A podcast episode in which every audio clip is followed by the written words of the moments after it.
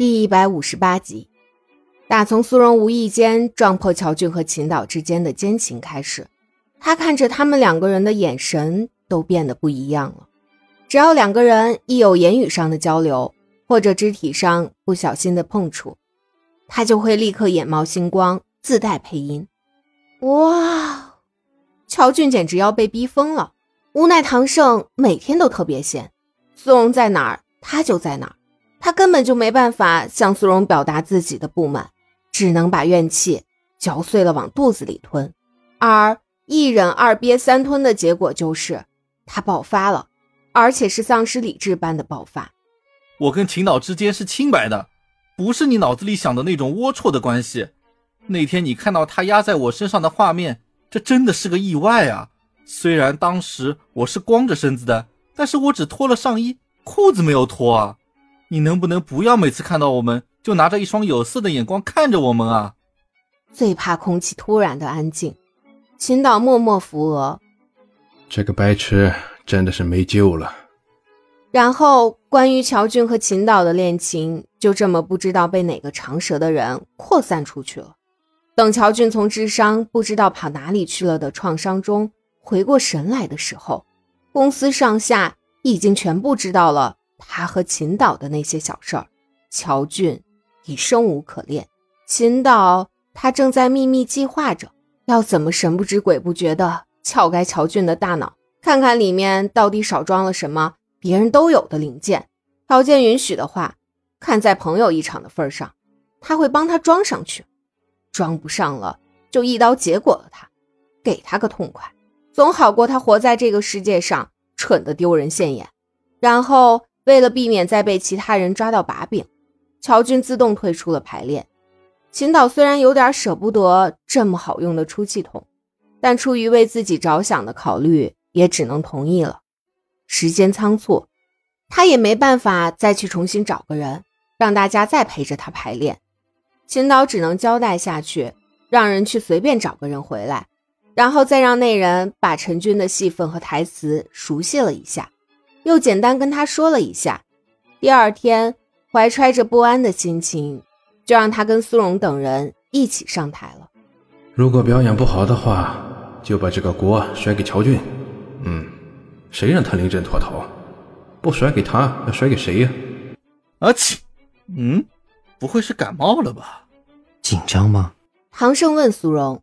苏荣摇头，抓住他的手笑道：“有你在，我不紧张。”唐胜微笑，凑过去，在他的唇上亲了一下。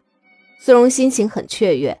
等到了现场，看到台下热闹的人群，他抓住唐胜的手，紧了紧，说道：“你，你再问一遍刚刚的那个问题。”唐盛略微想了想，便了然：“紧张吗？”“紧张，我紧张死了。”苏荣一转身，扑进唐胜的怀里，哼唧。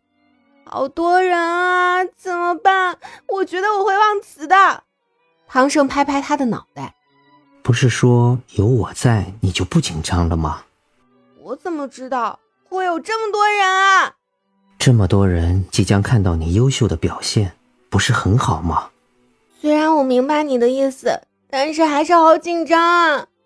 接着，苏荣花了很长的时间才平复下紧张的心情，最后也只来得及。匆匆跟新定的陈军饰演者打了个照面，就急急忙忙去化妆间化了个妆，然后就准备上台了。上台前，唐盛递给他一把小刀。如果忘词了，你就拿出这把刀。苏荣问他：“拿出这把刀做什么？”其他人肯定也会有跟你一样的疑问，到时候注意力就全部在这上面了，自然而然的就会忘记了你忘词这件事了。所以到底有什么作用吗？到时候我要怎么解释突然拿出刀这个奇怪的举动啊？这个主意不好吗？